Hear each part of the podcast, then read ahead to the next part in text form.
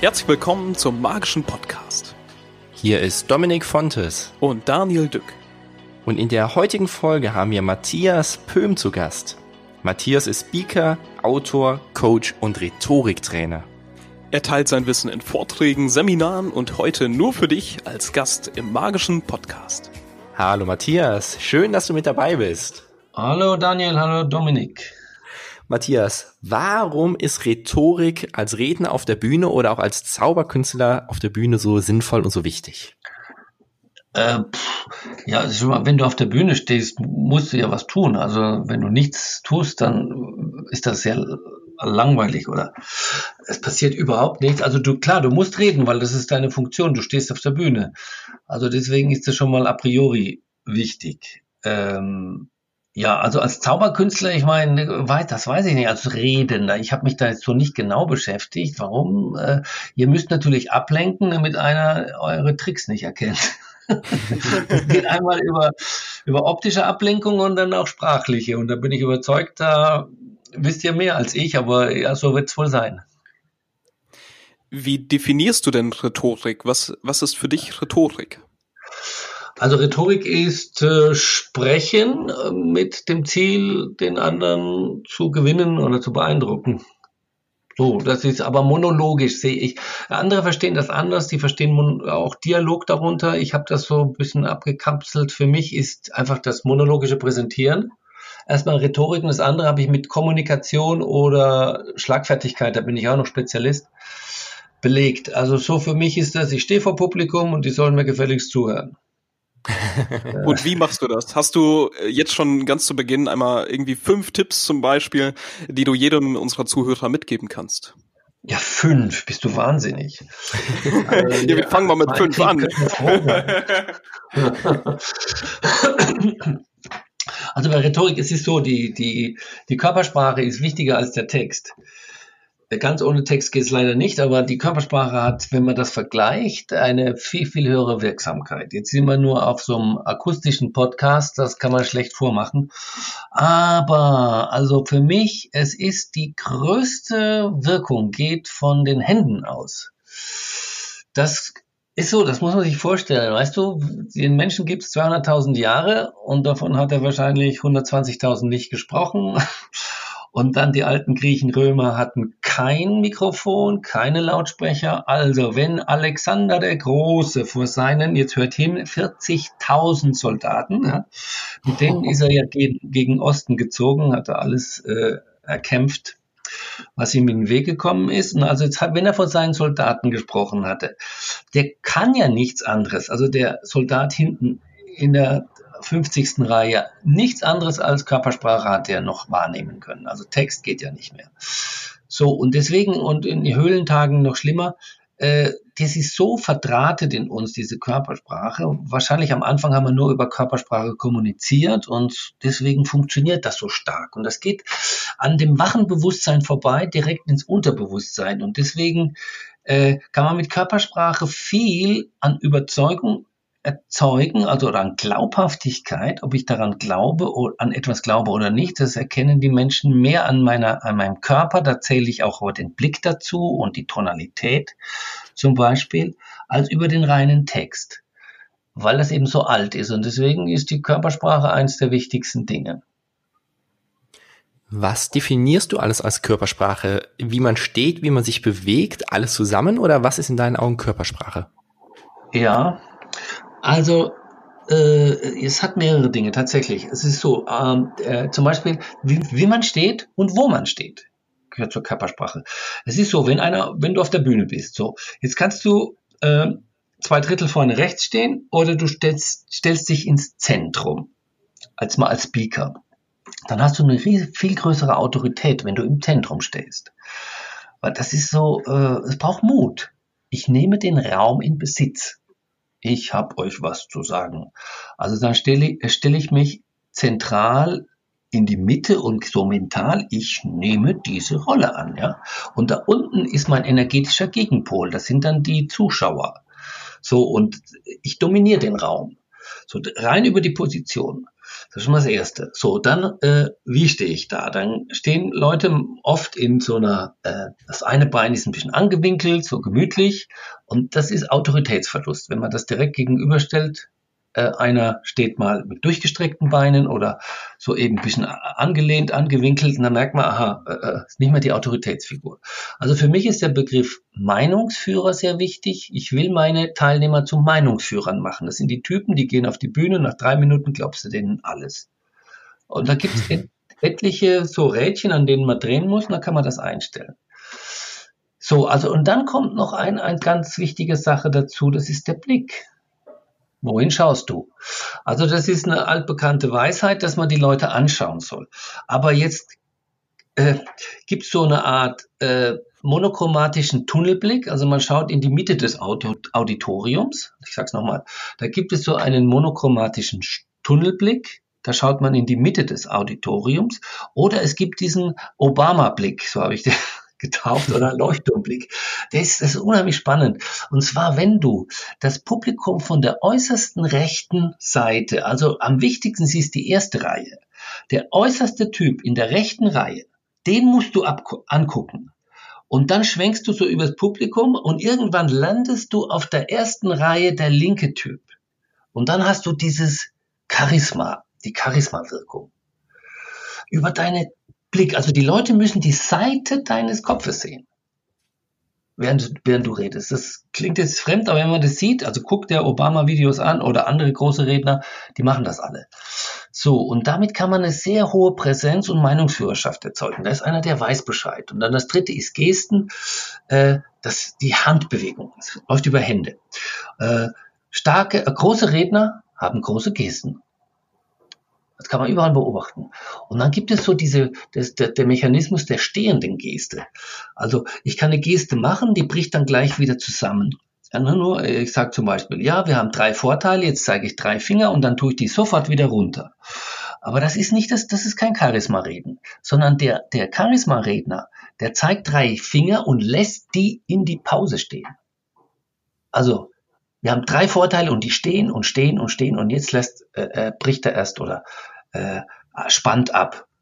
Und das machen viele nicht. Also erstmal, die machen gar keine Gesten. Und wenn sie Gesten machen, dann sind sie nur so Kurzgesten. Das ist nicht gut. Also das ist auch wenig glaubhaft. Das ist wie so eine Antenne, die ins Publikum funkt. Stehende Geste, das ist ganz wichtig. Ja, und dann kommt Stimmführung. Also ich mache es mal falsch. Äh, liebes Publikum, unsere Maßnahme hat drei Vorteile. Der erste Vorteil, Sie haben weniger Ausschuss. Der zweite ist, Sie haben, du merkst, wohin ich führen will. Ne? Das mhm. ist zwar textlich korrekt, aber wenn man das so intoniert, dann ist, hast du verloren. Das glaubt dir keiner. Es ist langweilig, es wirkt wie eine Aufzählung. Also äh, an dem musst du auch arbeiten. Also Stimmintonation dass die Leute da nicht die Stimme am Ende des Satzes nach oben ziehen. So, das ist alles Körpersprache, das zähle ich dazu und das ist für, für die Gesamtwirkung wichtiger als der Text. Du hast vorhin gerade etwas Schönes gesagt, dass man nämlich im Mittelpunkt einer Bühne die größte Aufmerksamkeit hat. Ja. Wenn wir jetzt einmal auf die Zauberkünstler schwenken, da haben wir bestimmt größtenteils Requisiten auf der Bühne, die mal rechts, mal links, vielleicht auch in der Mitte stehen und man wandert hin und her. Ja.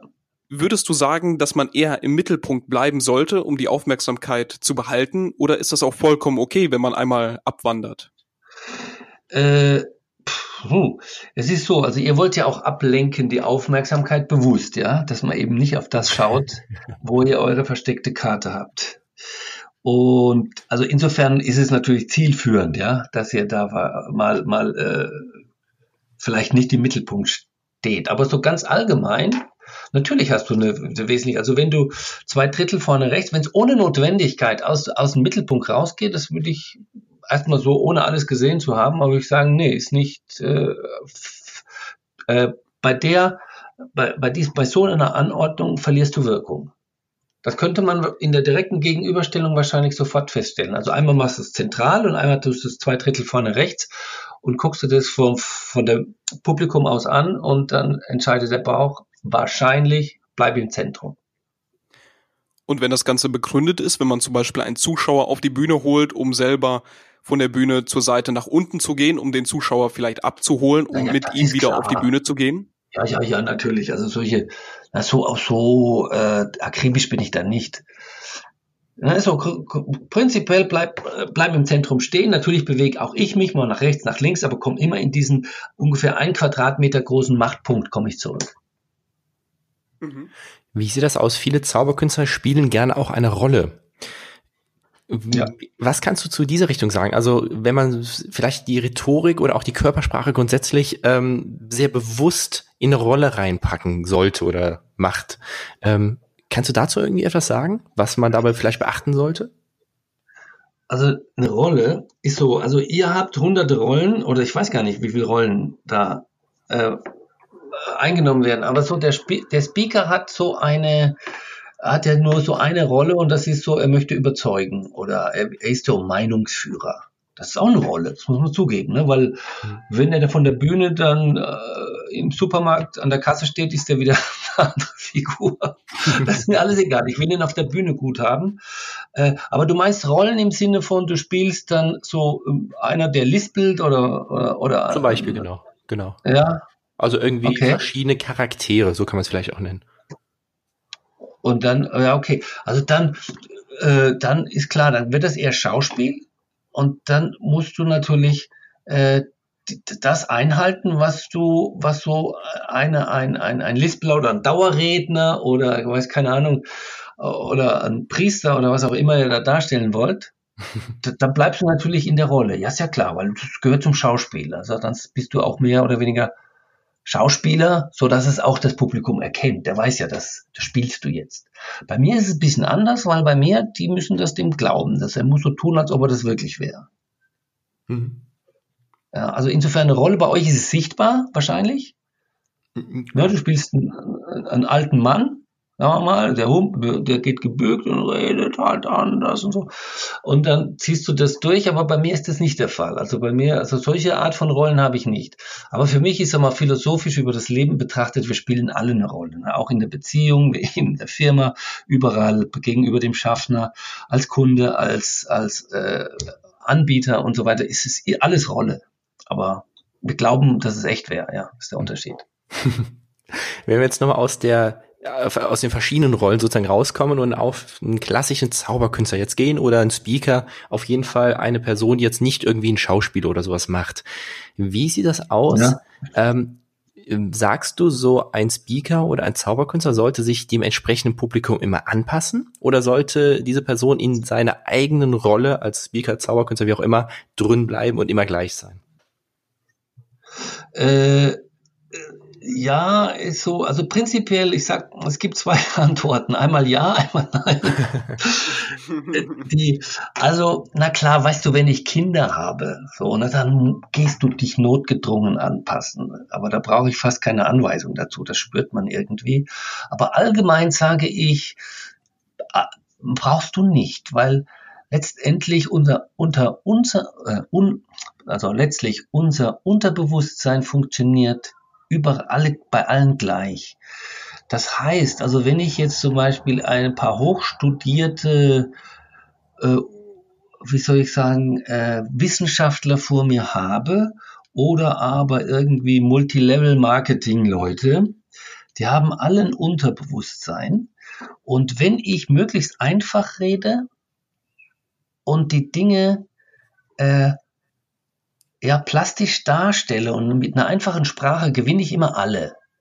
Aber es gibt Nuancen natürlich. Ne? Ist klar, wenn ich jetzt äh, hochwissenschaftlich, also dann muss ich mit ganz anderen Fachausdrücken, die kann ich dann lassen, weil die die alle verstehen. Also insofern schon, aber so im Detail die Art des Argumentierens ändere ich nicht.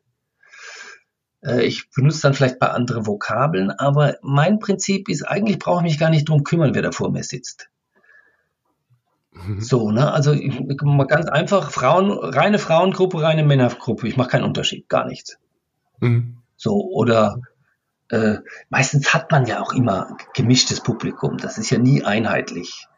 Bei euch schon gar nicht, oder? Du weißt ja auch nicht, wer da ist. Wer ist heute Abend in der Show? Also bitte, machen wir eine Untersuchung. Du kannst ja unmöglich drauf jetzt speziell auf irgendwelche eingehen. Das macht keinen Sinn.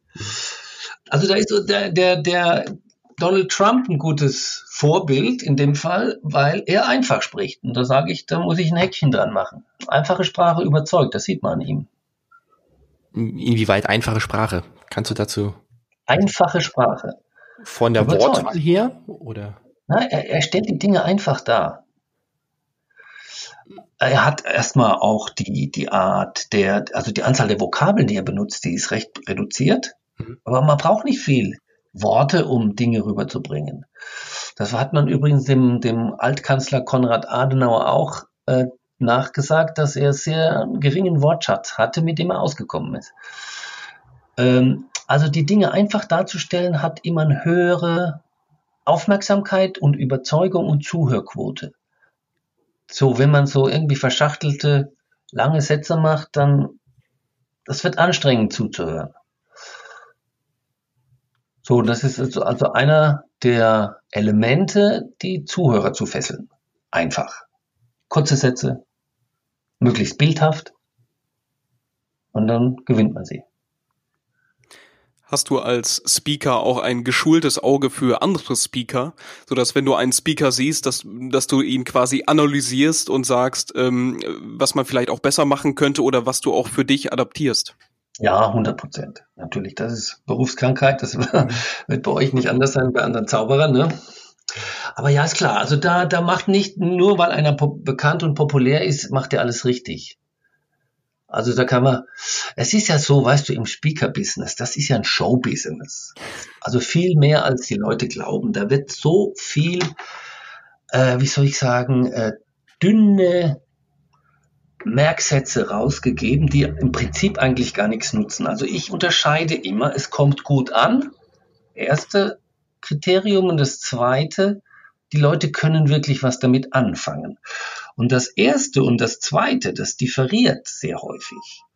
Und da, wenn du die Speaker so anguckst, dann, dann sagen die so Sprüche wie, also, wir müssen die Mauer in unseren Köpfen einreißen.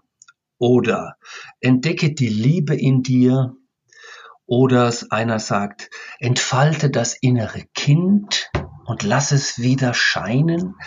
Der andere sagt, hinterlasse die Erde besser, als du sie vorgefunden hast. Und wenn du diese Sprüche mal analysierst, da ist eigentlich, das ist Nebel. Da weiß ich nicht, was ich machen soll. Ne? Oder der, der schönste Herz und Verstand müssen eine Einheit bilden. Super. Das ist also Wahnsinn. Ne? Aber diese Sprüche wirken, also die sagen wir mal so, die kommen an beim Publikum. Das Publikum erkennt im Durchschnitt nicht, dass das eigentlich Nebel ist. Aber warum? Die finden das tolle Aussagen. Aber letztendlich ist es nichts, weil es unkonkret ist und äh, einfach nur so ausgelutscht irgendwas wiederholt. Ja, also insofern, und da erkenne ich halt sehr viel. Also mit diesem Kriterium oder mit diesem Blickwinkel schaue ich mir die Reden an und das sage ich mal ganz knallhart, obwohl die bei YouTube dann 100.000, äh, 500.000 Klicks haben, aber inhaltlich sage ich dürftig. Du bist Speaker. Warum macht ihr das? ich ja. du machst es wahrscheinlich nicht, wenn du das sagst, aber äh, warum wird es generell so gemacht? Die, jetzt war es, dass man auf die Bühne stellt, sich stellt, oder was meinst du? Äh, du, du hast vorhin gesagt, dass äh, viel drumherum gesprochen wird, viel Nebel kommuniziert wird. Ja. Mit wenig Aussagekraft. Ja, Wieso ja, ist das so? Warum? Äh, Puh, oh je. Also der, der erste Grund ist natürlich der, dass wir alle uns darstellen wollen. Also mich eingeschlossen. Gell, du willst da unten bewundert werden und irgendwie hast du ein Gespür dafür, das kommt an, das kommt nicht an, also sagst du was. Ohne, also dann, das, da gibt's natürlich auch ein Unvermögen, ne? die wissen eigentlich nichts. Ich schließe mich da übrigens ein. Ich weiß auch nicht sehr viel. Also ich weiß fast nichts aber ich tue so. ja, ja, in Wirklichkeit, verstehst du, wir alle, diese ganzen äh, Speaker, Trainer, Berater, Coaches, äh, wir glauben mit geglaubten Theorien die Zukunft beeinflussen zu können. Ich sag's nochmal, wir glauben mit geglaubten Theorien die Zukunft beeinflussen zu können. Und das können wir nicht. Ich habe keine Ahnung, ob irgendeiner mit meinen rhetorischen Tricks oder Vorgehensweisen, ob der wirklich Erfolg hat. Es ist Glück. Also weißt du, ich habe Leute gecoacht und die hatten keinen Erfolg. Und dann andere, wo ich gesagt habe, bei dem hat es keinen Sinn und der hatte Erfolg. Also ich weiß es zum Schluss wirklich nicht, aber ich muss so tun, als ob ich es wüsste. Und das ist bei allen Speakern so, bei allen Coaches, Trainern. Ich bin einer der wenigen, der es einfach sagt. Ich weiß gar nicht, ob ich, ob es die anderen überhaupt erkennen. Ich glaube, die glauben wirklich, dass sie es wissen, aber die wissen es nicht. Das ist ganz, ein ganz erstaunliches Phänomen von der Psyche. Alle, die sagen, ja, ich bin doch, komm, nein, ich bin, ich. Dann kommt immer, dann versuchen sie immer so diese Seriosität mit, äh, also ich bin einer, der authentisch ist und wahrhaftig und ich bin auch gegen Scientology und so. Und wenn du die dann anguckst, das sind solche Angebertypen, das glaubst du nicht. Als ob die irgendeine moralische höhere Qualität haben, aber auf der Bühne reden sie, als ob sie der, der, die Säule inmitten des Sumpfes wären. Und wenn du mit denen hinter der Bühne redest, das glaubst du nicht, was du da erlebst. Das ist der Wahnsinn. Ja, ja, da wird heiß, viel heiße Luft, viel Bluff, viel Show. Alles unterscheidet nicht von eurer, aber bei, bei euch weiß man es schon. das ist der Unterschied. Äh, ja. Wie, wieso buchen trotzdem dann Firmen Speaker oder auf Kongressen oder sowas? Ist ausschließlich um die Show, weil eigentlich geht es um den Inhalt so formal gesehen. Ja, es ist unterhaltsam und äh, ja, es ist so, sag mal, die, es gibt ja auch Speaker, die so ein bisschen über so wissenschaftliche Neuerungen sprechen und so weiter. Das ist einfach interessant, wenn man weiß, Mensch, was ist die neueste Technologie, die da im, am Kommen ist und äh, Gesichtserkennung jetzt bald überall und so. Das, da hört man halt schon interessiert zu. Aber jetzt, das ist jetzt so eine eher technische Speaker-Inhalt. Und dann gibt's halt die Motivation, Erfolgsspeaker, Glücksberater und so. Und da, sei, da, da mache ich inzwischen auf Durchzug, weil da wird ein Zeug jetzt sagt, das, das, das halte ich fast nicht mehr aus. so ein unwirksames Zeug. Ja, aber äh, wie war deine Frage? Ich habe die leider vergessen. Warum werden trotzdem Speaker gebucht? Also was ist sozusagen die Intention? Also wann die, ja, wann die gebucht wird. Ja, äh, also die Speaker-Business im Vergleich zum Trainer-Business. Beim Trainer-Business hast du die Leute einen Tag, zwei Tage und da wollen die tatsächlich schon Veränderung sehen. Aber beim Speaker-Business bist du eine Stunde auf der Bühne. Das ist einfach, Mensch, die müssen den Eindruck haben, das Publikum, ey, es war schön, dass ich da war. War irgendwie spannend, war interessant. Es geht um den Eindruck der Leute, dass sie den Eindruck haben, was mitgenommen zu haben. Ob das wirklich so ist, ist zweitrangig. Das hat, das war jetzt gut. Aus welchen Gründen ist egal. Und es ist legitim. Ich will da jetzt nicht den Stab drüber brechen. Ist okay, ist halt ein eigenes Business. Nur wenn man dann erwartet, dass da unten die, die paar hundert Teilnehmer, dass die sich plötzlich im Leben ändern, das wird nie passieren. Oder dass irgendwas sich ändert. Das ist meistens nicht der Fall. Meinst du, dass sich bei niemandem was ändert? Oder gibt es vielleicht, sagen wir es mal, 500 Leute bei einem Publikum und wenigstens bei zwei Leuten wird sich irgendwie etwas ändern? Wie ist so deine Meinung? Ja, das kann durchaus sein. Doch, doch. Das ist also klar, rein statistisch ist es äh, wahrscheinlich. Also was heißt was ändern? Dann nimmt vielleicht ein, zwei Punkte mit, versucht es am nächsten Tag umzusetzen und nach drei Tagen ist es wieder vergessen. ja. Also bleibt am Ende letztendlich das Gefühl. Also ein Speaker präsentiert oder gibt dem Publikum so gesehen ein Gefühl mit, was er mitnimmt. Du hast vollkommen recht, ja. Das würde ich unterschreiben. So ist es. Es ist ein Gefühl, Gefühl, dass ich hier was mitgenommen habe. Und dass es sich gelohnt hat, hier zu sein. Und das reicht. Also ich will nicht sagen, dass das schlecht ist. Das ist okay. Also das ist eine legitime Vorgehensweise. Das heißt, wir können sozusagen zusammenfassen jetzt, äh, sowohl du als Speaker als auch wir als Zauberkünstler sind eigentlich indirekt in der gleichen Branche unterwegs, und zwar in Richtung Unterhaltungskünstler und dass wir Gefühle den Menschen sozusagen positive darbringen wollen? Absolut, ja. Unterschreibe ich. Genauso. Und dazu muss man es einfach sozusagen in Anführungszeichen nur professionell machen, mit Rhetorik, mit ähm, einer guten Rede oder guten Kunststücken oder ähnlichem. Ja, richtig. Okay. Wenn sich jetzt jemand von unseren Zuhörerinnen und Zuhörern äh, fragt oder das Thema Rhetorik super interessant findet, was kannst du dieser Person raten, ähm, ja, womit man am besten starten kann oder auch für die Fortgeschrittenen noch etwas tiefer in die Thematik reinzukommen? Ja, also da kommt er erstmal in mein Seminar. Mhm. Das heißt, äh, präsentieren Sie noch oder faszinieren Sie schon? Äh, es ist wirklich so, also man, es, im Moment ist es ja so, wenn du äh, diese, dieses Internet verbreitet sich ja immer mehr und jetzt gibt es Online-Kurse, wo man dann äh, Rhetorik, Kommunikation, Schlagfertigkeit oder was auch immer äh, über so bezahlte YouTube-Videos äh, oder oder äh, YouTube, also es muss nicht YouTube sein, aber auf jeden Fall Videoprogramme lernen kann. Also da ist meine Erfahrung, das mach mal lieber nicht. Wenn du wirklich weiterkommen willst, du brauchst unbedingt ein ein Feedback von einem, der das erkennt, wo du dran bist. Und das kann man nicht in einer Einbahnstraßen ähm, Monologsituation jemanden beibringen. Das, allein die Stimmführung. Ich weiß, dass so, wenn Leute bei mir im Seminar waren und dann äh, habe ich die teilweise dann am Coaching und ich, die müssten eigentlich alles können, was, äh, weil ich es ja in Seminar beigebracht habe. Und dann kommen die mit Redeentwürfen, wo ich denke, das darf nicht wahr sein. Der war zwei Tage im Seminar und dann kommt er mit sowas. Das habe ich dem anders beigebracht. Also weißt du, du lernst nicht so einfach. So, und jetzt war der zwei Tage im Seminar und dann, äh, also das braucht einfach verdammt lange, um jemand in der Kommunikation wirklich von Grund auf ändern zu können, dass das dauerhaft bleibt. Und das geht nicht so schnell. Also ein bisschen was kann man da schon immer mitnehmen, äh, aber es braucht seine Zeit. Und ich empfehle inzwischen den Leuten, die waren im Seminar, kommen Sie bitte in drei Monaten nochmal oder im halben Jahr und dann nochmal wenn du wirklich, wirklich besser werden willst. Und dafür habe ich auch so ein spezielles, spezielles Seminar entwickelt. Das ist das teuerste Rhetorikseminar Europas. Das hat einen Grund, weil da redet man auf einer Bühne vor, und jetzt kommt's, über 100 Zuschauern. Das sind bestellte Zuschauer da.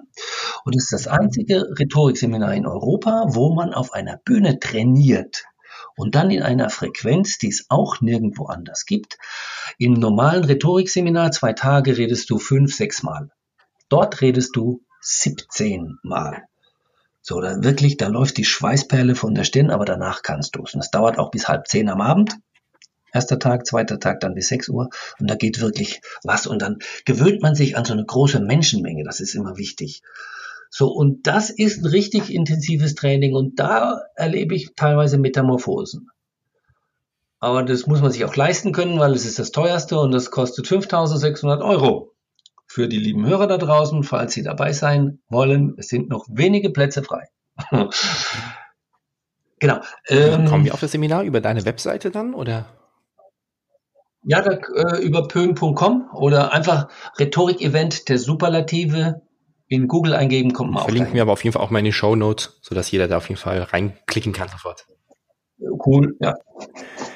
Genau, und das heißt sozusagen, das Allerwichtigste, äh, habe ich das jetzt richtig verstanden, ist es zu performen und dann gleichzeitig direkt die Rückmeldung von einem Profi wie dir zum Beispiel zu bekommen. Ist das richtig so verstanden? Das ist perfekt zusammengefasst, sehr gut, ja. Also das ist die, die, die, das Training ist viel wichtiger als die Theorie machen, machen, wie beim, wie Fußballtricks, ja, oder so ein Freistoßtrick, wenn der Trainer den erklärt im äh, Proberaum oder ich sag mal im, im, im Trainingsraum, wo auch immer der das macht, da, da, das ist noch längst nicht, längst nicht beherrscht. Weißt, dann gehen die bei Re Schneeregen raus und sagen, und jetzt tun wir das wie oft? Einmal, dreimal, fünfmal, 50 Mal. Und dann klappt es zu 10 Prozent im echten Spiel. Das ist die Realität. Weißt du, du musst das tun, tun, tun. So, und, und, und es braucht wirklich so einen erfahrenen Coach, der das sieht, wo, was geändert werden muss. Sagt, nee, nee, nee, nee, da war jetzt für mich zum Beispiel diese Gesten, ich, ich bringe den Leuten so Charisma-Gesten bei, bei äh, also wo man plötzlich ins Glauben kommt. Und das kann, das kann man in 30 Arten falsch machen und eine ist richtig. Und wenn ich das nur per Video jemand zeigen würde, ohne dass ich sehe, wie der das macht, das geht garantiert falsch. Naja, einer von 500 macht es richtig. Das okay. heißt, geht, gibt es deiner Meinung nach keine andere Möglichkeit, außer direkt mit einem persönlichen Coach, der Profi ist, zusammenzuarbeiten, um seine Rhetorik zu perfektionieren?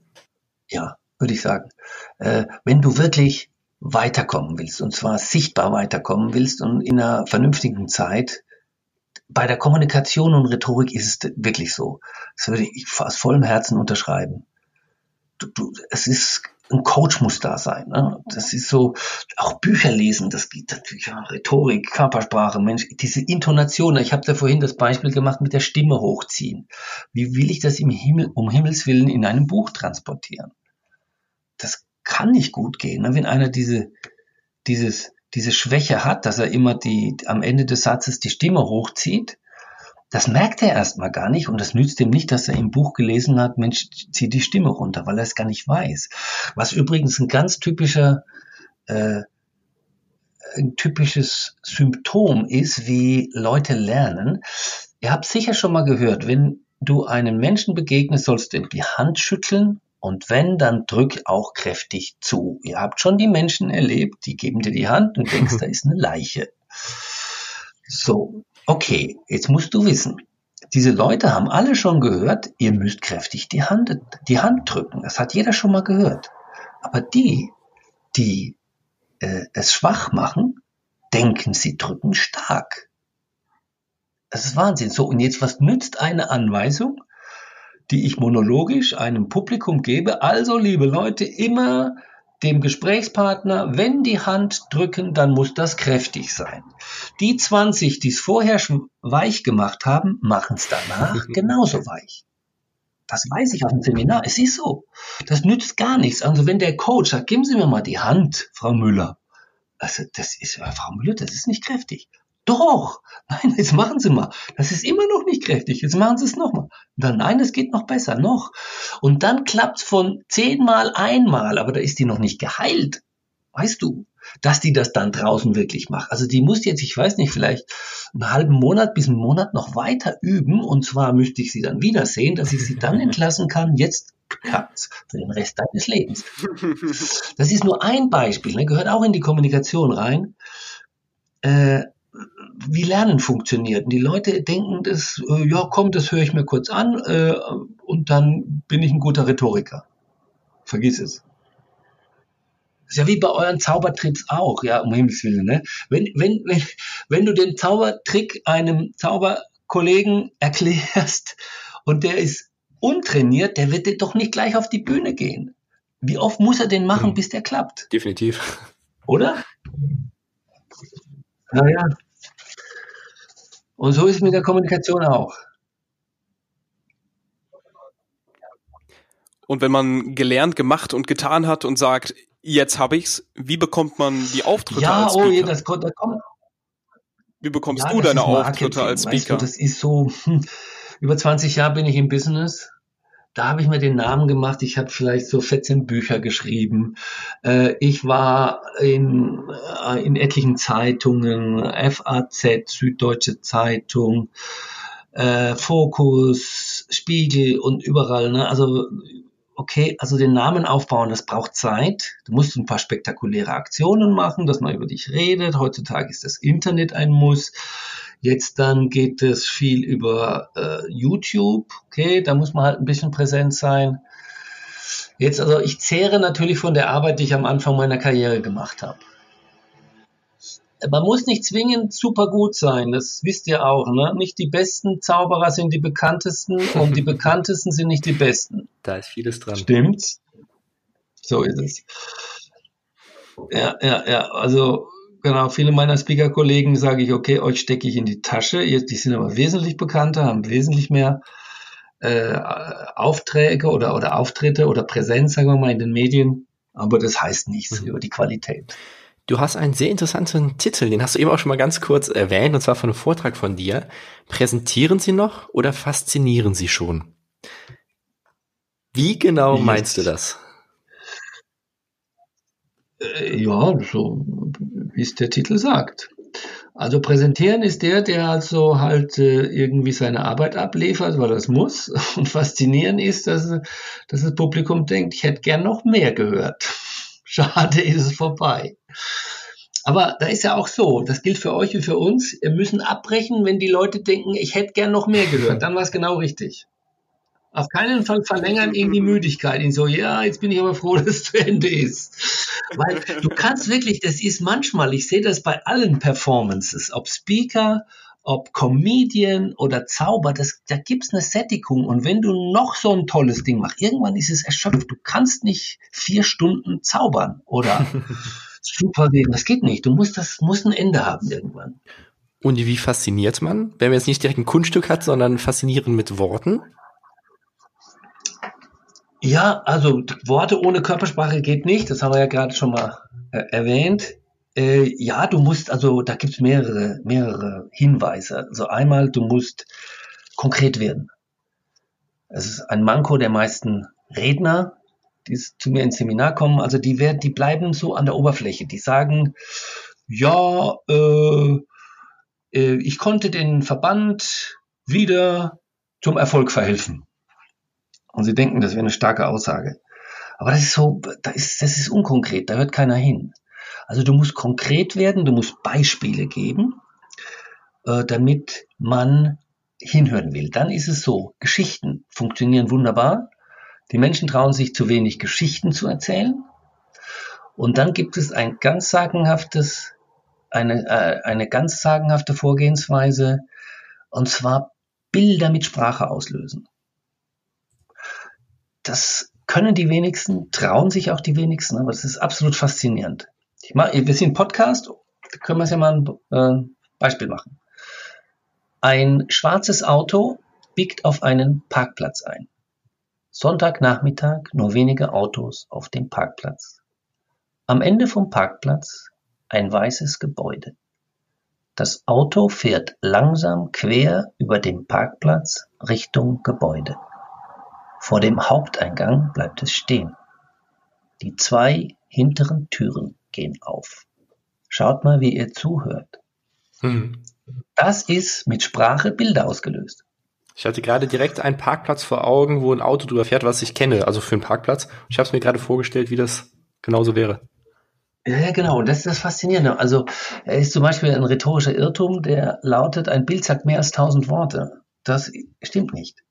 Also, wenn man beim Präsentieren ein Foto zeigt, erste Variante, und in der zweiten Variante beschreibst du das Foto mit Worten und zeigst es nicht, wirst du mit den Worten eine höhere Wirkung erleben. Das heißt. Ganz erstaunlich. Das heißt. Das heißt. Äh, ja? keine Präsentation aller PowerPoint machen oder das unterstützen ja. oder wie stehst du dazu? Ja, also ich habe ja die Anti-PowerPoint-Partei gegründet hier in der Schweiz. Genau.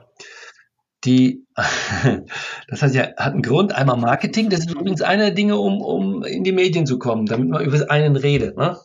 So, wo man gesagt, wie wird man bekannt? Ja äh, also habe ich die Anti-PowerPoint-Partei gegründet. Das hat aber auch noch den weiteren Hintergrund. Ich, äh, der PowerPoint in neun von zehn Fällen äh, verhindert Wirkung. Oder sagen wir mal, hat eine schlechtere Wirkung als die Alternative. Weil ähm, man kann PowerPoint durch zwei Dinge ersetzen. Das eine ist Freisprechen. Also da ersetzt man Textfolien durch Freisprechen und du wirst fast immer eine höhere Wirkung erzielen.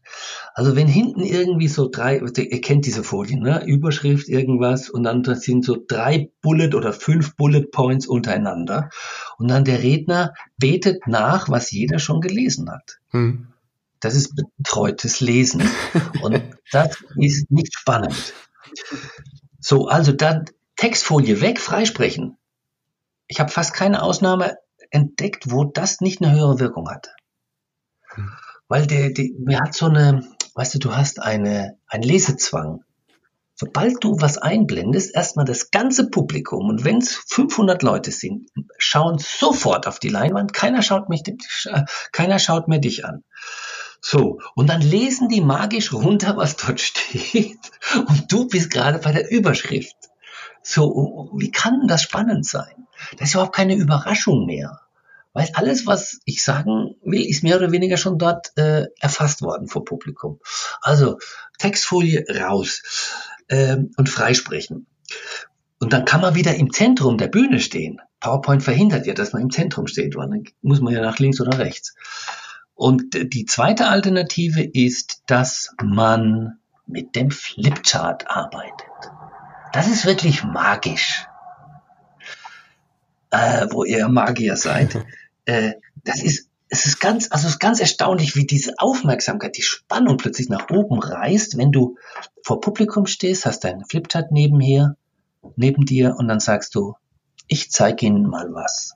Und jetzt ziehst du ein paar Striche dahin, dass die Leute magisch, da hörst du eine Stecknadel fallen wenn du was entwickelst und nicht was Fertiges abgerufen wird, das ist nämlich das Problem mit PowerPoint. Da wird immer nur ein fertiges Diagramm, ein Schaubild oder irgendwas, ein Foto.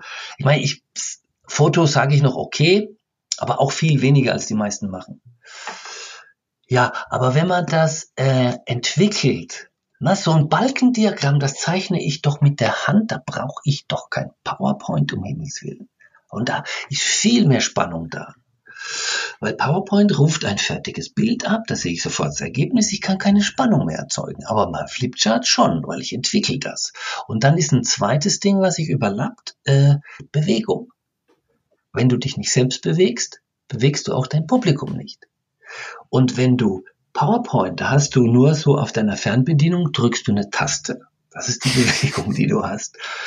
Wenn du aber am Flipchart zum ersten Mal ein XY-Diagramm machst und dann sagst, schauen Sie mal, der Umsatz 2017, der belief sich auf und jetzt ziehst du den Balken langsam nach oben und sagst 10,4 Millionen Euro.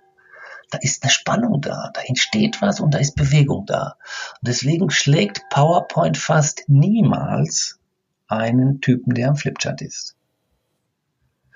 Wobei ich dann allerdings doch, also äh, ich lasse PowerPoint auch manchmal bestehen, aber nur noch 10%. Das heißt, von 100 Folien fliegen 90 raus. Also das heißt, du arbeitest mit PowerPoint, aber nur sehr reduziert? Ganz genau. Wie siehst du grundsätzlich so den Markt des Speakers? Weil man hört ja in den letzten Jahren immer mehr, da Speaker, da Speaker, da Speaker. Ähm, ist der überfüllt? Ist der gut bedient? Wie sieht das aus, deiner Meinung nach? Ach, überfüllt. Also es gibt ja inzwischen fast jeder Speaker macht ja eine Speaker-Ausbildung. Das heißt, also ich will den Namen jetzt nicht nennen, ja, wer alle Speaker da auf den Markt wirft, äh, pro Monat äh, 50 neue Speaker und all denen wird versprochen, ihr macht eine super Karriere. Das kann nicht funktionieren. Unmöglich. Vor allem, die wollen Speaker werden, haben, die, haben nicht mal einen Inhalt. Ja, den Inhalt muss ich mir noch überlegen. Dann machen sie alle denselben Käse, den jeder macht, ja. Motivation, Erfolg. Also, okay.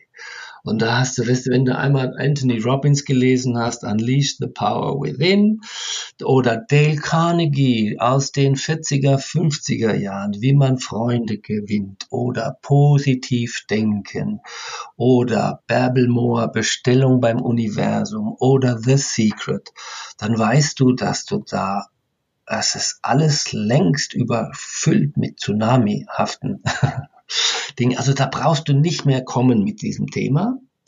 Obwohl natürlich immer wieder neue wie aus dem Boden schießen und dann sehr erfolgreich sind. Das habt ihr ja vielleicht bei YouTube gesehen. Die haben nichts anderes als Erfolg und äh, ja, Berufung finden und Glück finden und so weiter. Äh, aber alter Wein in neuen Schläuchen, also das ist, es sind zu viele Speaker da. Ist das so in Deutschland oder weltweit? Das habe ich so nicht untersucht, muss ich sagen. Äh, deutschsprachiger Raum, ja. Da habe ich es festgestellt. Aber wie das jetzt in Ungarn ist, das weiß ich zum Beispiel nicht. Oder, oder in Kroatien oder in Bangladesch, habe ich keine Ahnung. Aber ist das trotzdem für dich eine Art Traumberuf oder ist das auch öfters mit Schwierigkeiten verbunden? Wie stehst du persönlich zum Thema Speaking? Ja, also ich liebe es ohne Ende, das ist klar. Weil das ist so, das wisst ihr vom, vom Zaubern, du stehst auf der Bühne, mhm. die, äh, die Leute sind begeistert von dir und du nimmst das ja sehr persönlich, das freut dich dann. Du denkst, das bist du und so. Das, äh, ja, das ist, hat ja auch Suchtcharakter, weißt du? So, ne, auf der Bühne stehen und, und viele Sänger oder Schauspieler und die, die kommen danach in die, in die, in die Hotelzimmer und die haben dann so irgendwie einen Hänger, ne? Das wird dann so halb depressiv. Scheiße, das, äh, wo ist denn das jetzt? Und so dieses Feeling. Und das willst du dann immer wieder haben. Äh, also ich meine, ich bin Speaker und Trainer. Ich habe meinen Ausgleich. Wenn ich nur Speaker wäre, das ist dann, weißt du, du kannst den Leuten ja nicht helfen. Du machst ja eigentlich nur deine Show. Und da ist so für mich, ich, ich helfe den Leuten auch gerne. Und ich habe auch so gerne mal Dialog im Seminar. Und wenn die Fragen stellen, dann oder oder denen direkt so eine Rede zu machen. Ich bin ja auch Coach, Redecoach und das liebe ich ohne Ende. Äh, das ist sehr, sehr kreativ. Wenn ich immer nur dieselbe Rede abspulen würde, äh, das würde es wird dann irgendwann öde. Nee, also ich, ich liebe die Mixtur. Coaching, Training, Speaking. So, und das ist für mich ideal. Wow. Das war total spannend, was wir bisher besprochen haben. Wir sind jetzt allerdings schon fast am Ende angekommen, Matthias. Aber wir haben noch ein paar Fragen ja. vorbereitet, die wir dich einmal bitten, ganz kurz und knapp zu beantworten. Okay. Und zwar, was aus deiner Vergangenheit konntest du am meisten für deinen heutigen Erfolg für dich als Speaker für dich mitnehmen? Hm. Also was aus meiner Vergangenheit konnte ich heute am meisten für meinen Erfolg als Speaker mitnehmen? Ja. Tun, tun, tun. Ich war ja ein Redegehemmter. Ich hatte riesen Angst vor Menschen zu stehen. Ich habe praktisch meinen Feind zum Freund gemacht. Ich habe überkompensiert. So, und äh, diese Redeangst, unter der ich dramatisch gelitten habe, die kriegt man weg, indem man redet, redet, redet. Oder sagen wir mal, allgemein ausgedrückt, jede Angst, die jetzt Ihr Podcast-Zuhörer in euch spürt, ihr kriegt die weg, indem ihr das tut, permanent, wovor ihr Angst habt. Das ist der Trick und das war das, was mich am meisten weitergebracht hat, dass ich dann als Speaker gelandet bin, obwohl ich solche wahnsinnige Angst gehabt habe. Kannst du ein Buch oder eine Webseite besonders empfehlen? Äh, da hört ihr wahrscheinlich immer dasselbe, meine eigene. Ich habe nee, ich hab so Nutzen-Webseiten, tatsächlich. Also ich habe äh, alles, was so Rhetorik angeht, das geht über die Seite Rhetorik-Seminar-Online. Da, äh, da gebe ich ziemlich viel Know-how preis. Wenn da einer mal äh, interessiert ist, ich habe zum Beispiel eine Metaphernbibliothek online, wo man, ich habe einfach Metaphern entwickelt und auch gesammelt, aber die meisten sind von mir, da bin ich sehr gut drin, weil eine Metapher kann man immer wieder benutzen in unterschiedlichen Zusammenhängen. Das wissen die meisten gar nicht. Die ist nicht nur für eine Anwendung, sondern die kann man immer wieder anwenden. Und wenn das einen interessiert, das ist wirklich sehr, sehr nützlich. Also Rhetorikseminar online. Man muss sich allerdings anmelden als Newsletter-Abonnent, ansonsten hat man keinen Zugriff. Und welches deiner Bücher kannst du zum Start für uns Zauberkünstler am meisten empfehlen? Weil du meinst ja, du hast, glaube ich, 14 geschrieben. Ja, da passt natürlich dieses, äh, das letzte, was ich schon erwähnt habe. Präsentieren Sie noch oder faszinieren Sie schon? Super, verlinken wir dann auf jeden Fall auch in den Show Notes. Gut, ja. Stell dir vor, du könntest ein großes Plakat auf einem prominenten Platz in einer größeren Stadt mit einer Message von dir platzieren. Welche Lebensweisheit von dir würdest du darauf schreiben, wovon du möchtest, dass diese jeder erfährt? Es geht um nichts. Okay, da doch mal kurz drauf eingehen. Warum? Das klingt nämlich spannend. Äh, ja, also wir, wir denken alle, dass dieses Leben irgendeine Bedeutung hätte. Und in Wahrheit hat es das nicht. Und das macht uns das Leben so unsagbar schwer und stressvoll. Äh, es ist alles, weißt du, es endet alles. Also jeder Erfolg ist ein Pflasterstein auf einem Weg, der im Tod endet. Und das vergessen wir immer. Und unser ganzes Leben geht immer nur darum, andere dazu zu bringen, dass sie uns toll finden, uns registrieren. Das ist alle unsere Motivation lässt sich darauf zurückführen. So, und das habe ich mal erkannt und dann habe ich gesagt, das ist ein Hamsterrad-Spiel ohne Ende. Wir sind virtuelle Figuren in einem virtuellen Videospiel. Und diese Erfolgstrainer und die Oberflächenspirituellen erklären uns, du musst die richtige Strategie wählen, um Länder zu erobern, Allianzen zu schmieden, immer wieder aufstehen, wenn du einen Misserfolg hattest. Und für mich geht das Spiel darum, erkenne, dass du eine virtuelle Figur bist in einem virtuellen Videospiel. Irgendwann wird der Schalter ausgemacht und du erkennst, es war alles nicht da. Es war alles umsonst. Lass los. Du brauchst das alles nicht. Und deswegen, es geht um nichts. Wow. Und gibt es etwas, was du den Hörern noch zum Schluss mitgeben möchtest? Du hast das Schlusswort. Ja, äh, was, äh, warte mal, äh, was sollen die Hörer erfahren? Also ja, komm, jetzt wollen wir gerade das Thema so ein bisschen in, in, die, in die Lebensphilosophie gedreht haben. Also ich habe dazu auch ein Buch geschrieben, was sehr, sehr interessant ist, wo ich auch über, übrigens mich selbst demontiere, weil ich weiß in Wahrheit gar nichts oder sehr, sehr wenig. Und das Buch heißt äh, Erleuchtet, aber keine Ahnung. Da geht es also um ähm, Autoritäten, so wie ich einer bin. Natürlich um alle äh, Ernährungsberater, Erfolgsberater, spirituelle Berater und so weiter. Und die höchsten anerkannten, äh, sagen wir mal, Autoritäten sind die Erleuchteten. Und dann habe ich gemerkt, die wissen eigentlich auch nichts. Und dann kommt es um eine Entdeckung, die ich bei mir gemacht habe, wo wir diese ganze, unsere Identität, wo die überhaupt noch herkommt, und das hat habe ich noch nirgendwo gelesen, das habe ich nur bei mir entdeckt. Also sehr, sehr spannendes Buch heißt Erleuchtet, aber keine Ahnung. Wer sich ein bisschen fürs Leben tiefer interessiert als äh, mit dieser Oberflächen, du schaffst alles, das ist wirklich ein Buch, das man empfehlen kann. Cool. Danke dir. Vielen Dank dir, Matthias. Danke, Gerne. Super. Daniel, Dominik. Und dann. Ich wünsche euch weiterhin viel Erfolg. Dankeschön. Ebenfalls. Dir auch. Bis Dankeschön. dann. Dir auch. Also, tschüss. Ciao. Macht's gut. Das war wieder eine neue Folge vom magischen Podcast, diesmal mit Matthias Pöhm. Schön, dass du mit dabei gewesen bist. Wir freuen uns auf dich wieder in zwei Wochen. Mach's gut. Bis dahin. Ciao.